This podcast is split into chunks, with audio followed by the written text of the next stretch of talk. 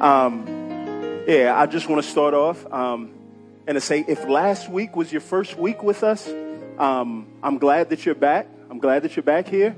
Uh, as we look over the course of the next few weeks, uh, you know, I just want to lead out with um, today we're going to talk about money. So uh, I hope that you'll give us a chance to hear about what God says about money and yeah, and next week we're going to talk about death and stuff like that. So these three weeks are just, this is our church growth series right here. So uh, bow your heads with me and we'll pray and we'll go to God's word. Let's pray. Father, uh, we come to you right now and we come with a request, Lord. We pray for your power um, and we need your power because as we talk about money, Father, it is alluring. It's so attractive. It, it, it has this pull on all of us here in this room in some way, shape, or form. And what we need is more than just perspective or words, Father, but we really need your power to set us free. And so we pray that you would do that right now. Father, help us to enjoy the gifts that you've provided for us. Fill us with gratitude and generosity. It's in Jesus' name we pray. Amen. Um, yeah, about nine and a half years ago, before my wife and I were getting ready to move to Atlanta, um, uh, we weren't making a ton of money. Um, and I don't know why I use the past tense. It's not like I'm making tons of money right now, but yeah, yeah, we made less money than we, we did back then. Um, and so we had this plan that my wife was going to save up all of her sick days um, and cash them out so that as we, we moved here, we would have funds in the bank. And so Friday, I wake up, I go to the computer, and I look, and I kind of see this thing on the screen. And so I spend my time trying to get this smudge off of the screen as I look at my bank statement. I say, Chandra, come here. What's this on the screen? And she, she says, uh, John, that's not a smudge, that's a comma. Now, I was used to seeing commas in books but not as it comes to my bank statement, right? You have to have like a thousand dollars to see a comma.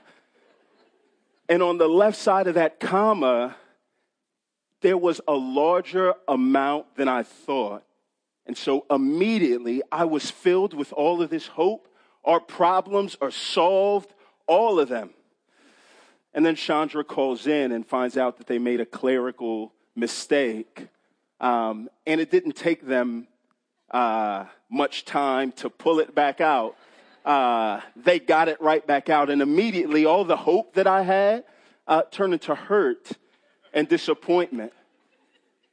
And I think that it was at that point that it was clearest to me how much I'd loved money. I love money. And I think that we all love money, eh, right? And so here's what I mean by it. We love it in, in, in, in this sense.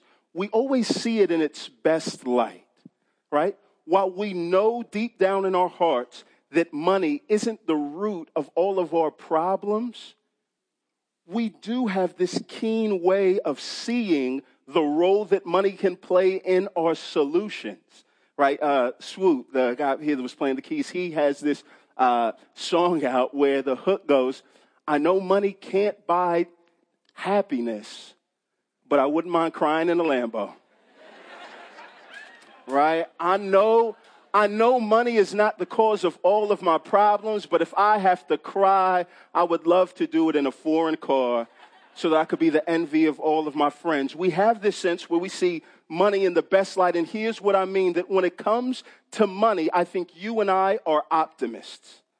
We overestimate its power to, to make us joyful, and we underestimate the problems that it brings. For three years before I became a pastor, while in grad school, I taught math. And one thing that I learned about math is sometimes equations really help us to see these truths. And so I'm going to put one on the screen that I think we all uh, tend to think on the inside, and we tend to think this money equals contentment, right? That we think like money is to contentment like air is to a balloon, that the more that you pump in, the bigger and bigger that it gets. And this is how we view money and contentment based on our backgrounds, regardless of what background that you came from. If you grew up poor, then you knew just how many of your problems were brought about by a lack of money. If you grew up rich, then you knew the pleasure that can come from numbing your pain by buying things. If you grew up middle class like me, then you had just enough money uh, not really to see a bunch of its downfalls, but too little to really be able to just go to the store and buy things. And so, what it does is it fills you with envy. So, regardless of what your background is, I think all of us tend to live this life in pursuit of money. If you're in college, you have your mindset on, I've got to do this stuff so that I can get this job so that I can have more of it. If you have a job that you don't like, then your concern is, I've got to get a better job. If you have a job that you like and enjoy, then your thoughts are on how can I advance? If you're getting ready to retire, then your thoughts are how can I set things up in such a way to where I don't have to worry about money. If you get in an accident, you're concerned about when the payouts are going to come. If you're a parent and you're not concerned about your money, you're concerned about your kids' money. We tend to, e- we tend to equate money with contentment. And I just want you to know that the Bible doesn't do that. Now, what I do want to lead off with this is that the Bible doesn't condemn money. It does not condemn folks that are rich. What the Bible does is it clarifies our perspective on money. The perspective that many of us has, have has been photoshopped. And what the Bible does is it clears it all away. It takes off the makeup. So we all know and have heard the phrase that the love of money is the root of all evil. And the New Testament is clear on that. And it tells us that. But in the passage that we're going to read today, we're going to see not just that the money is the root of all evil, but why the love of money is the root of all evil. This is God's attempt to save us. And so, if you would turn with me in your Bibles to Ecclesiastes chapter 5. We're going to start in verse 8. And as we get there, I'm just going to set a little bit of context on the book. Chapters 1 through 4 of this book is really the autobiography of a man who tries to get it all. And what he says at the end of the day is he says, man, trying to find contentment by getting things in this world is like one preacher said, trying to start a wind collection. I can chase it, I can try to grab it, but it seems like I have nothing to show for all of my work. Chapters 1 through 4 is the autobiography. Chapter 5 starts on in the advice. 1 through 4 is he saying, This is how I messed up my life. Don't do that. Chapter 5, he picks up, and towards the end of the book, it's more wisdom. This is what you should do. This is what your life should look like. And the point that he's going to make here is this everyone who chases money turns their back on contentment. Everyone who chases money turns their back on contentment, chases it and pursues it as that's what you love. You love. So his aim is you don't find contentment by chasing money. You flee contentment by chasing money. To chase money is, in a sense, to run away from contentment. Like you can't go north and south at the same time. That's his point as we get here to the fifth chapter. And just one quick thing before we start here is we're going to go through this text from 5 8 to chapter 6, verse 9. And I'm only going to bring up this point because it'll help you with this text and it'll help you to study a lot more of your Bible. This text is laid out as what's called a chiasm. And what that is, is a chiasm is this. When you and I talk and make points, we tend to make points, make points, make points. And then at the end, we get to the point of what we're trying to say. The chiasm is, is not like that. It's built more like a sandwich, right? Where You know, the bread is on the outside, the condiments are on the inside, and then the best part, the meat, is in the middle. Unless you're a vegetarian, then all that's left is sadness and disappointment in the middle. but for those of us that love meat, the meat is in the middle, and this is the way that this text is laid out. And so I've put it on the screen in color so that you can see how this lays out, right? So the outside 5, 8, 6, 7, 7 through 9, that's one point, right? It, it's going to be on the outside. Then the next point's going to come in and it's going to be uh, uh, 5, 13 and 6, 1 through 6. And then our last point, the meat, is going to be right there in the middle. So as I jump around, I just want you to make sense of it. Think of it like a pyramid. The point is in the middle. I went too long, but I think that'll help us as we get to this text. Everyone who chases money turns their back on contentment. And here's his first point. The very first thing that he's going to help us see that is this is that the love of money is not just the root of all evil, but the love of uh, money actually leads you down a road to emptiness. The love of money, its pursuit, it doesn't bring fullness. It leads you down a road towards emptiness. 5 verse 8 starts off and says this If you see in a province the oppression of the poor and the violation of justice and righteousness. Do not be amazed at the matter, right? We've talked about this before. Earthly justice is distorted. If you see poor people being take, taken advantage of, don't be shocked as if I can't believe that this is going on. What he's saying is no, no, no, listen.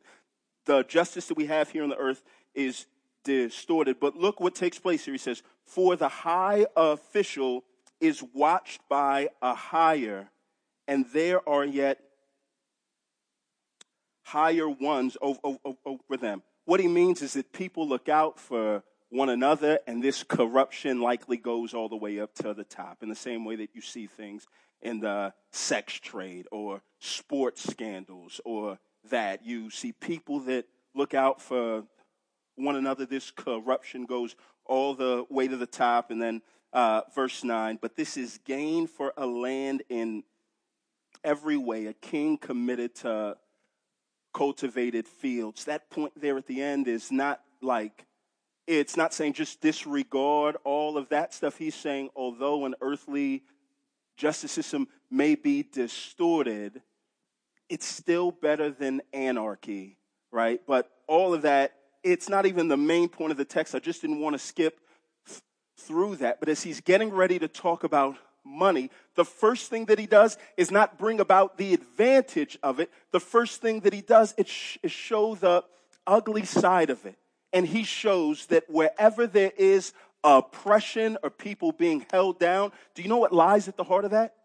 Greed, the love of money, the pursuit of money. Money is not as pretty and the love of it is not as put together as we think that it is. So he starts there and then he helps us see that the love of money is actually the road to emptiness. Starting here in verse 10, it says this He who loves money will not be satisfied with money, nor he who loves wealth with his income. This is also vanity. When goods increase, they increase who eat them and what advantage has their owner but to see them with his eyes? Sweet is the sleep of a laborer, whether he eats little or much, but the full stomach of the rich will not let him sleep. The love of money leads you down the road towards emptiness. His very first line is this Anybody that loves money is never going to find contentment regardless of how much that he makes. And this is important because when it talks about contentment and money, the Bible never talks about amount. The Bible talks about affection. Where is your heart? And that's different than you and I think. When we think of the contentment that comes from money, we think of an amount. We have a number in our head. What's yours? What is the amount of money that you said if I just had this, I would be okay.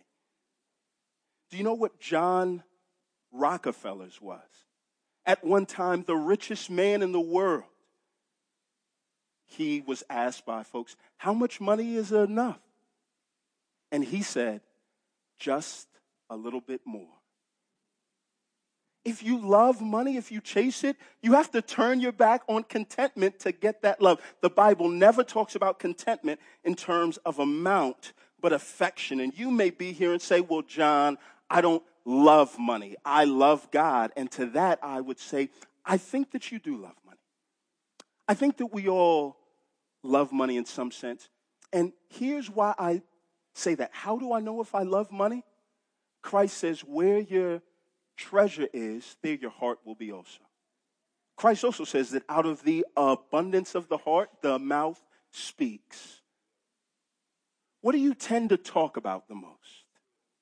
How often does money and worry and angst about it come up in your conversation? How much does planning for it come up? Who do you admire most in the world? Who do you ignore? What's the motivation for your work? What's the motivation for your worry? What keeps you up at night? What makes you feel secure? What makes you feel vulnerable? If money is the answer to all of those questions, or most of them, it may be an indicator that in our hearts that we love money. We have an affection for it. And this leads off and it says, no, anybody that loves it is never going to find contentment. Do you know why? Here's what money does it leads you down a road towards emptiness. Look here at verse 11. It says this When goods increase, they increase who eat them. And what advantage has their owner but to see them go? The more money that you get, the more people take your, your money. You didn't have to have an accountant when you didn't have any money. But the more that you have, the more that you have to pay somebody to take care of stuff. You didn't have to pay anybody to clean your house when you lived in a shoebox. But when you got that big house in Buckhead, what takes place is you can't clean it all on yourself. There was a Sports Illustrated article that came out years ago and it chronicled Mike Tyson and it said at one point in his life he owned four houses and he paid half a million dollars per year in lawn care. Mike ain't cutting all that grass. Right? Listen, money and the love of it leads us down the road to emptiness because the more of it that you get, all that you really get is a front row seat to see people take your money. Look, look here at verse 12.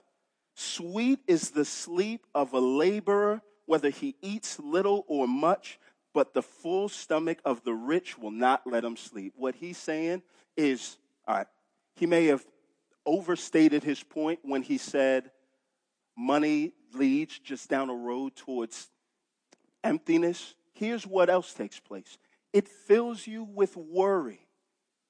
What he's saying, it's, it's easy to sleep at night when you don't have nothing. But when you get that new car and you love that new car and you loan that new car to somebody else and they don't bring it home before you go to bed, it makes it harder for you to go to sleep. When you buy that new house, when you get that new stuff, and you leave on vacation, you constantly check to think did I lock my doors? Did I turn on the alarm? He's saying that the more that we have, it fills us with worry. Listen, he's not condemning money, he's taking off the makeup so that you and I have a realistic picture. Chapter 6, verse 7 and 9 verse 7, 7 through 9, he says this All the toil of a man is for his mouth, yet his appetite is not satisfied. For what advantage has the wise man over the fool? And what does the poor man have who knows how to conduct himself before the living?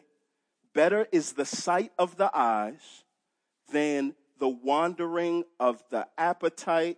This is also vanity and a striving after the win. At the end of the day, he says, really, at the end of the day, you work to buy food to feed a stomach that is going to be hungry in the morning, that's going to need you to go back to work to be able to provide food, to feed it, that is going to be hungry. And he's saying, all of our work, all the stuff that we do, is really, in, in this strange sense, to make sure we have food so that we can go back out and work. The more that we have, the more we get to see it go. The more that we have, the more we have to worry about. And then we reflect on the end of the day. I've worked and worried for nothing. He sobers us. The love of money leads down this road of emptiness. That's all that it gives. If you love it and this is your pursuit, what he's saying is at the end of the day, you're not going to have anything to show for it. Is that true of you right now? Do you go through the weeks and come to the weekend and feel tired and exhausted and frustrated and then wake up on Monday morning and feel just as depressed that you've got to get back up and to start this week? Do you live a life where you're filled with frustration and discontentment and not joy? It may not be because you don't have enough money. It may be because you love money. And if you love it, what he's saying is you're never going to have enough. It's going to lead you down this road towards emptiness. But that's not all that he says. That's just the bread on the outside. Here's the next thing that he brings out that really helps us see why it's evil and why it is that a God that loves us is trying to protect us from this love. He says this. The, the next point is this that the love of money is the beginning of a tragic ending. The love of money is the beginning of a tragic ending. If you hear a story that starts off once upon a time you know that what will come next is a fairy tale and it will end happily ever after. What he wants us to see here is that if you see a story that starts off with there once was a man who loved money, it's going to end in tragedy. Read with me in chapter 5, starting at verse 13, and he's going to give us two evils, he says this There is a grievous evil that I have seen under the sun. One translation says, There's a sickening tragedy that I've seen. Riches were kept by their owner to his hurt, and those riches were lost in a bad venture. And he is father of a son, but he has nothing in his hand and he came from his mother's womb, or as he came from his mother's womb, he shall go again, naked as he came, and shall take nothing for his toil that he may carry away in his hand. This also is a grievous evil or a sickening tragedy. Just as he came, so shall he go. And what gain is there to him who toils for the wind? Moreover, all his days he eats in darkness, in much vexation and sickness and anger. Verse 13 starts off and says this There is this one man who was hurt because he kept it all. When we think of hoarding, we do so to keep us from harm. But what this text tells us is that no, no, no. there are those that in trying to hoard to keep themselves from harm, they're actually harmed by what they keep. My wife and I have been trying to adopt, and one thing that we've learned is that kids that are in foster care oftentimes will, will come into a house and they'll hoard food, even all the way up to adulthood, because they've lived in an uncertain world where they don't know that things are going to be provided for them. So they'll hoard food and they'll keep it in their room until they're sure that their needs will be met. And, and we're told that's, that will take place, expect it, it's harmless. As he warns us here, what he says is no, no, no, no. This type of, of hoarding is not harmless. He's saying it is harmful. And he gives this story of there's this man who was harmed because he kept all that he had. Picture is a guy that's, yeah, yeah, like a Scrooge McDuck, just miser, hoarding, never wants to give anything to and, and, and anybody else, keeps folks at arm's length. 14 goes on and says this, but then he lost it all in bad business. He had all his money in real estate and the economy tanked. Now, at the end of the day, this guy that kept the whole world at arm's length has nothing to provide for his sons. Um, it goes on, verse 15, and says this As he came from his mom's womb, he shall go again naked, naked as he came, and he shall take nothing for his toil that he may carry away in his hand. 16. This also is a grievous evil. Just as he came, so shall he go. And then it gives us this rhetorical question. Like when you used to ask your mom for McDonald's and she said, Do you have McDonald's money? We know the answer, but the point is, the point is, I want you to see this. And he says this this man who kept it all to provide him safety and security. And what gain is there to him who toils for the wind? Nothing. He spent his life working for money, thinking that it would provide him safety and security, and there is nothing. C.S. Lewis says this Don't put your hope in, don't let your hope for happiness depend on something that you may lose. Hoarding hurts. Money is not permanent. It is not a non perishable food item. It spoils, it goes bad. Everybody has to let it go at some time. And for some of us, based on no fault of our own, it'll be snatched from us. It spoils. And so if we think of money as something that spoils, it's easy for us to see how hoarding it can actually harm us. If you had a fortune of bread and you hoarded the bread, what would take place is that asset would become a liability once it's spoiled. Once that mold comes through, it's not that it's just not worth anything.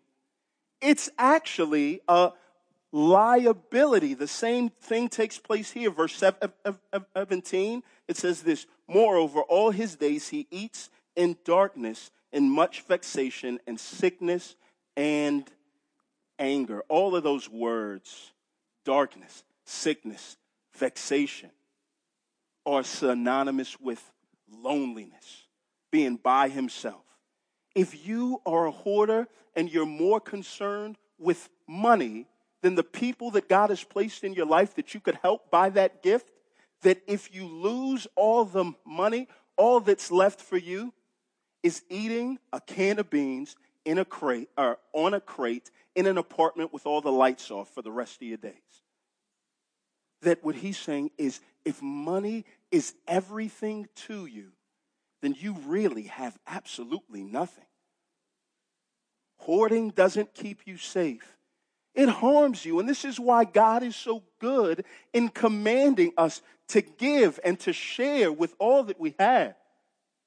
This is why it's actually a good thing to be a part of a place, to be a part of a church where there's so many people that want to do so many good things for the Lord, and all that they need is money to be able to do those things. Giving, investing in good causes is actually one, one, one, one, one of God's great means to free us from the danger of hoarding. Now, you may be here and say, well, John, the problem with this text is that he had money and life was good, but he lost it all because he put it all in a place where he could lose it. I'm not that dumb. I diversify. I put my stuff in the banks. I don't trust the banks. I hide my stuff in my mattress. His problem was that he lost it all. I'm going to make sure that I'm smart and I don't lose it all. This is not the worst case. You can be harmed by hoarding, but what's a greater curse is what takes place in 6, verses 1 through 6. Read that with me. There is an evil, here is another tragedy that I have seen under the sun, and it lies heavy on mankind. A man to whom God gives wealth, possessions, and honor so that he lacks nothing of all that he desires. Yet God does not give him the power to enjoy them, but a stranger enjoys them. This is vanity. It is a grievous evil. What he says is what's worse than hoarding and losing it all is having everything except for enjoyment. And so he brings up that there's this guy, and God gives him wealth, that there is this great gift. But he goes on and says this, but God does not give him the power to enjoy this. And here's what should be crystal clear to us you know, money in and of itself is not God's greatest gift. So anybody that would use the Bible and say, God has blessed you, therefore God wants to give you more, that's not the greatest gift because it's possible to have it all and not be able to enjoy it. But it brings up this one point and it says this there's somebody who God gives him wealth because wealth and all that stuff comes from our great God, not just from our hard work. But then it says this, but God doesn't give him the power to enjoy it. Is that God being cruel? Is that God playing with this man? Like when you take food and hold it out to a baby and they lean and you constantly just pull it back so that it's outside of their grasp and they lean forward. Is that what God's doing? To give folks money and then not let them enjoy it? I don't think that it's God being mean here. I don't think that this at all speaks to God's motive. What it does speak to is it speaks to the fact that when it comes to contentment, God is the main ingredient. That there's a man that has it all, but unless God gives him the power to enjoy, he really doesn't have anything at all. This speaks just to God's role that when it comes to satisfaction, when it comes to contentment, it has nothing to do with how much that we have, but everything to do with if God gives us the power to enjoy. And we'll talk about what that means at the end. But for, for the sake of time here, we don't have to speculate on why he can't enjoy and what God does. We've talked through that, right? The more that you get, the more you see it go away, the more you worry, the more that you have, the more that you chase money, the more that opportunities to get more seem less like options and more like obligations. That if money is your pursuit and you have a chance to advance in your career or your job and get more, but it comes at the cost of your family, if you love money, that's not going to feel like a thing that you can turn down. But you'll constantly make an excuse about why, nah, I just have to take this. I just got to do this. And now all these opportunities turn into obligations and, and, and you feel constrained and you can spend your whole life working to set yourself up in a nice place and not be able to enjoy all the stuff that God has already provided. I think that that is can be clear in the text as we think about why he doesn't enjoy. But look at what takes place here in this text. He compares this man who has it all to somebody that we wouldn't think to compare him to. Verse 3 If a man fathers a hundred children and lives many years, so that the days of his years are many. But his soul is not satisfied with life's good things, and he also has no burial. I say that a stillborn is better than he, or a child that is born but never takes a breath here on earth. For it comes in vanity and goes in darkness, and in darkness its name is covered. All that means is that it, the life of this kid comes and goes before you can even write a name on the birth certificate. Verse 5 Moreover, it has not seen the sun or known anything. Look at this. Yet it finds rest rather than he. Even though he should live a thousand years twice over, yet enjoy no good, do not all go to the one place. He's saying that having everything except for enjoyment, being filthy rich but restless, is actually worse than not being born at all. Because in the case of somebody that's not born at all, and though it's a not uh, minor point in here, though it's a passing statement, I never come across texts like these cold.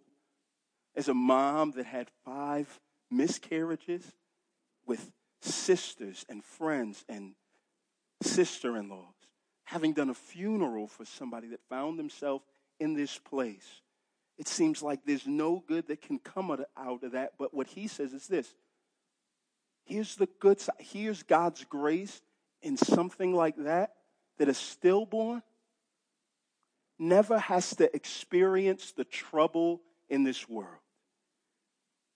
And there is rest, that there is a God that provides rest and freedom from experiencing the troubles that lay us down. And his point is that to have that would be better than to be rich and restless. At the end of verse 3, he says that this man has no burial in this world or at this time. If you died, your kids would be the one to arrange a burial for you. And what it says is this man who had it all had a hundred kids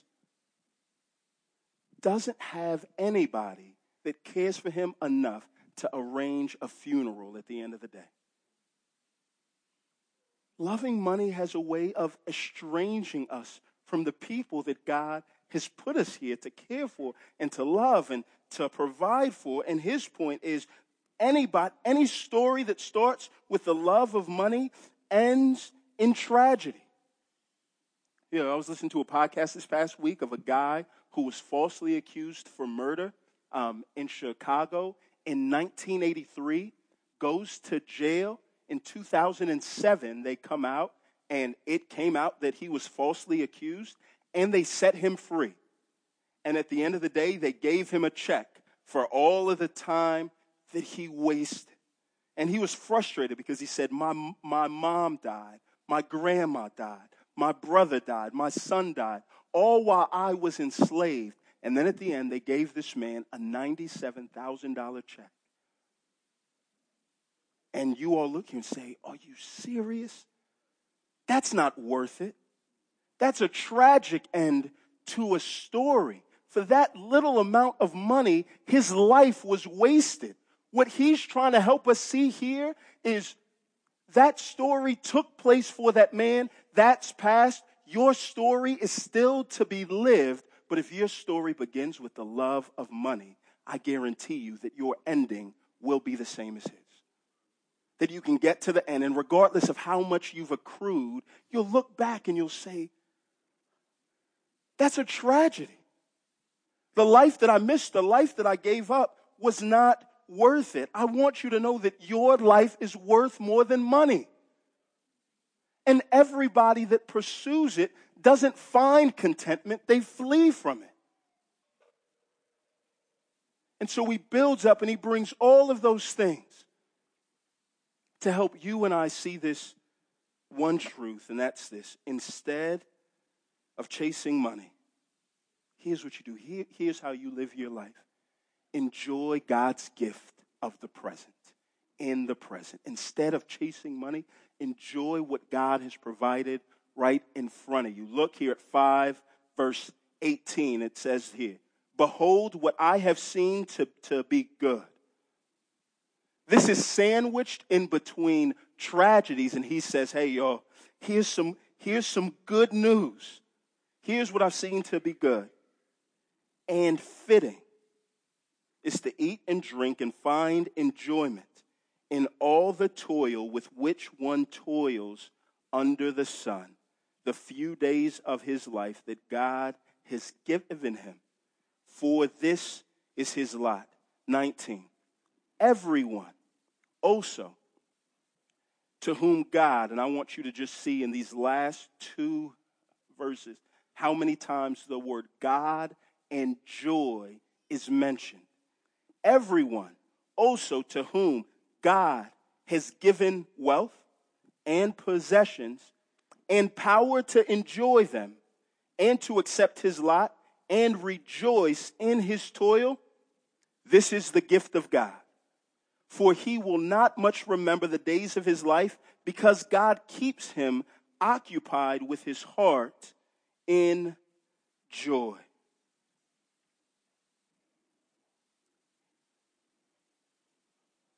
What his aim in all of this is, is to save you and I from the abusive relationship of the love of money.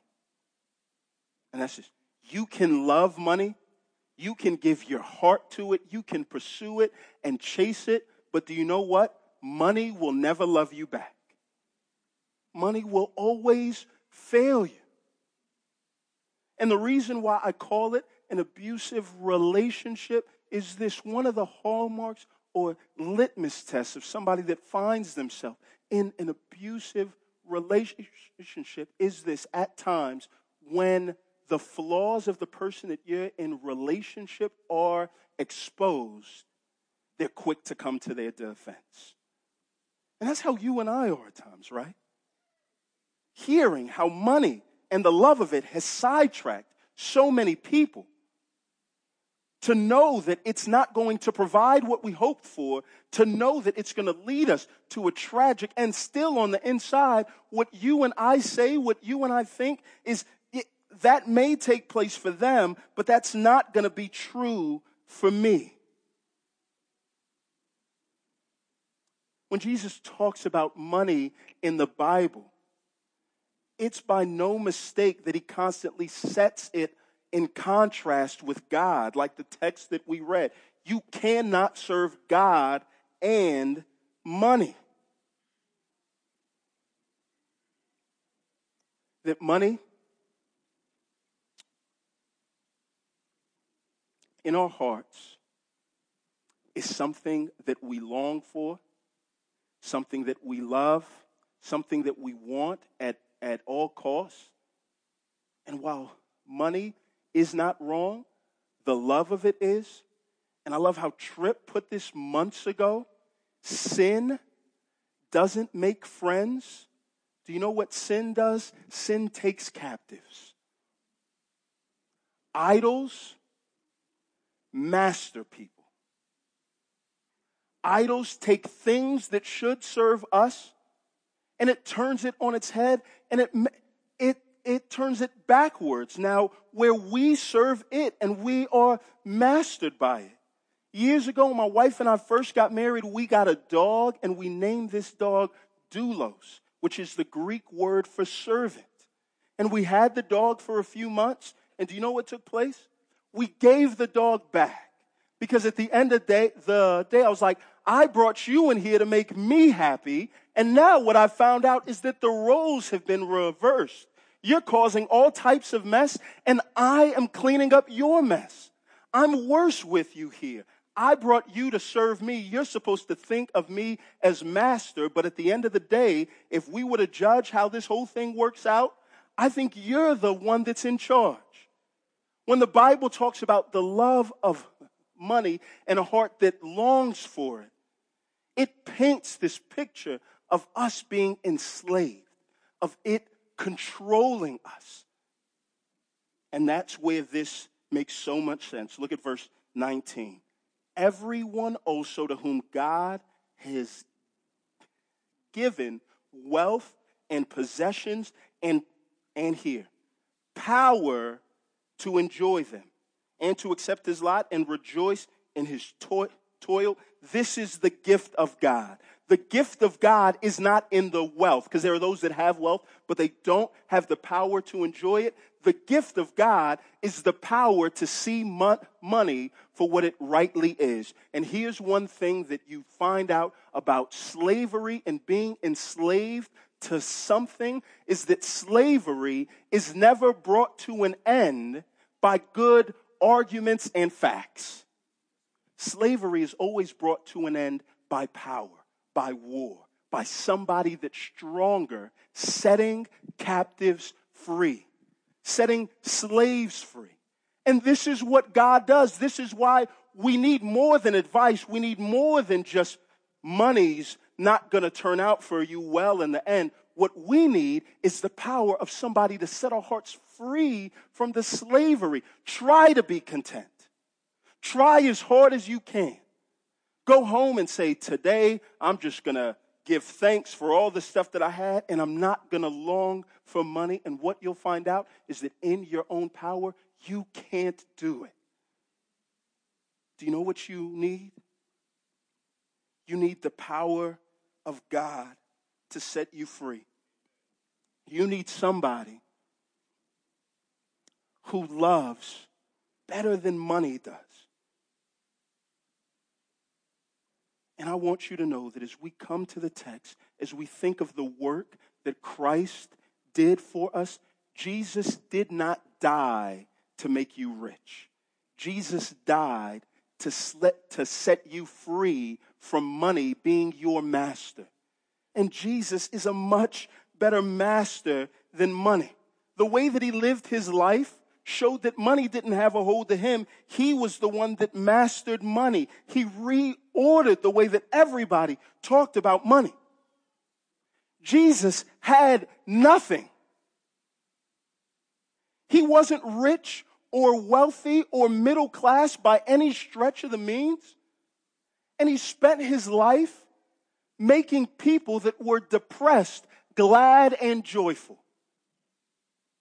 You and I think that money's going to provide joy for me, and as long as it does, we'll be cool. Jesus had nothing, and he just didn't have joy for himself, but he had enough to give and to share to any and everyone. Money adds worries. The more of it that we get, the more worried that we are.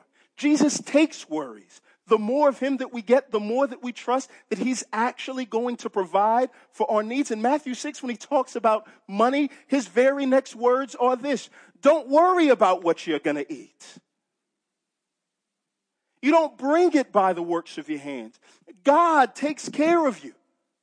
And because of Christ's work on the cross, God doesn't just provide for our physical needs and provide us rest in this life. But Him dying on the cross for our sins provides us rest in the life to come. Money will leave you, it leaves everybody. There was a guy that said, even the Egyptians that tried to take it with them in their graves were robbed. Nobody leaves with it at all.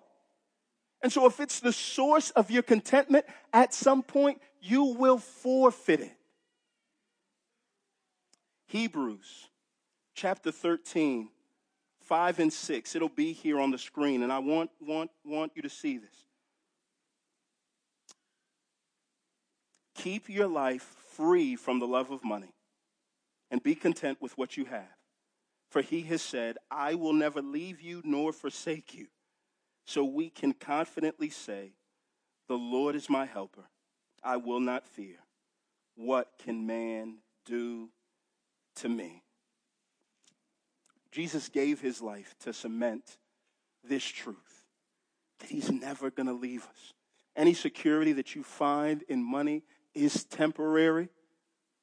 everybody will find themselves up against a problem that money cannot solve.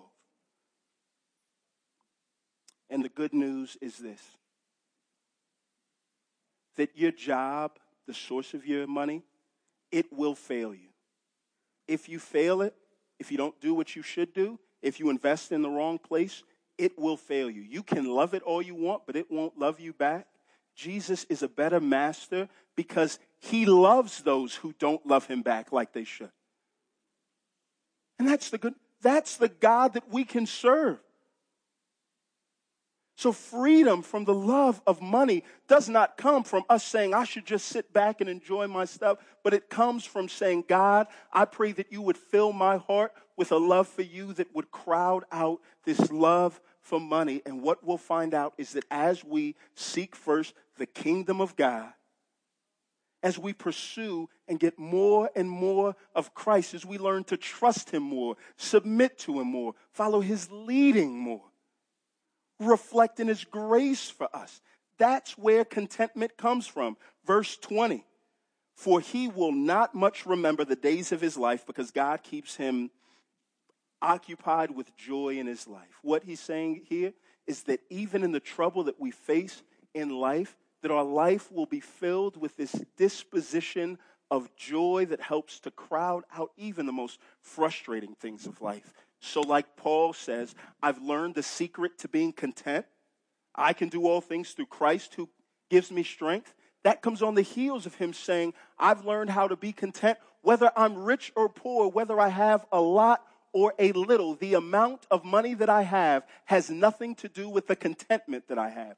The affection that I have has everything to do with the contentment that I have. And to the extent I drown out my affection for money by reflecting on a master that loves me better than money, I'll be freed of the love of money.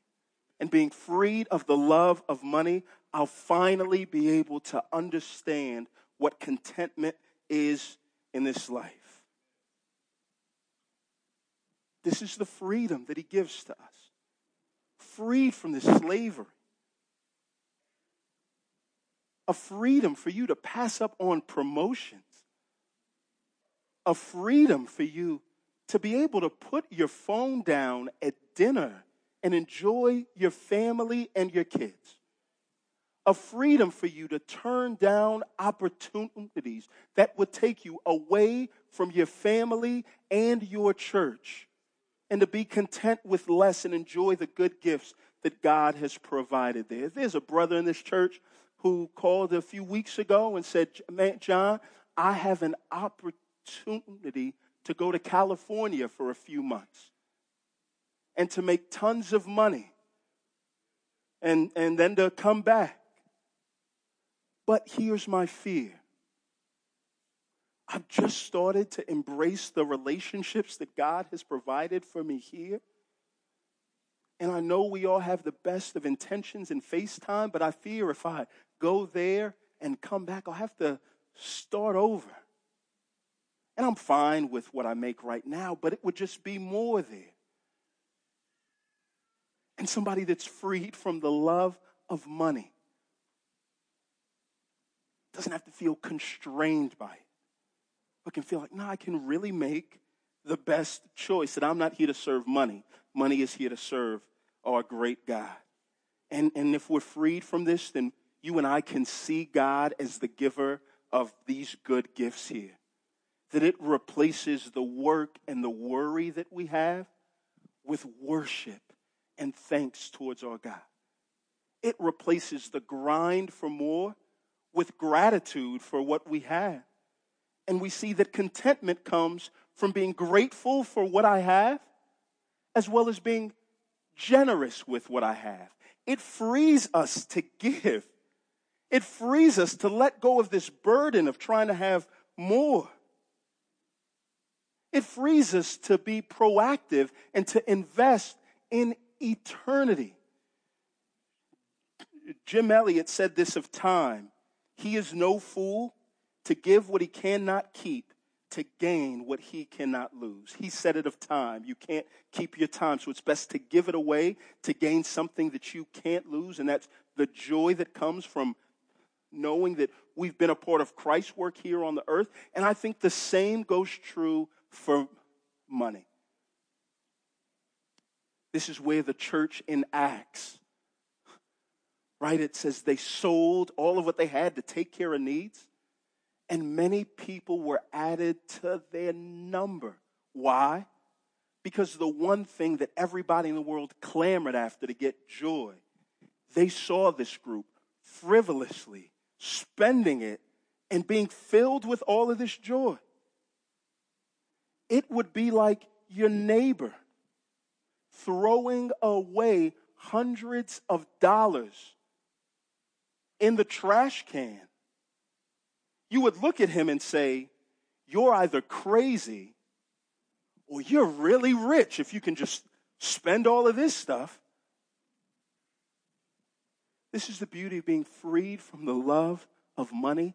It frees us to treat money in such a way that the world has to look at us and say, Y'all are either crazy or you have a rich, a rich riches and wealth that I don't know of. Let me know where your joy comes from because mine seems to run out, but yours seems to grow with the more that you give away. It frees us to give. And lastly, it frees us to spend our best days enjoying the gifts that God has provided right in front of us. You won't find satisfaction chasing money. You will find it in pursuing our great God and being reminded of the great things that He's provided us right here and right now for us to get to know him better.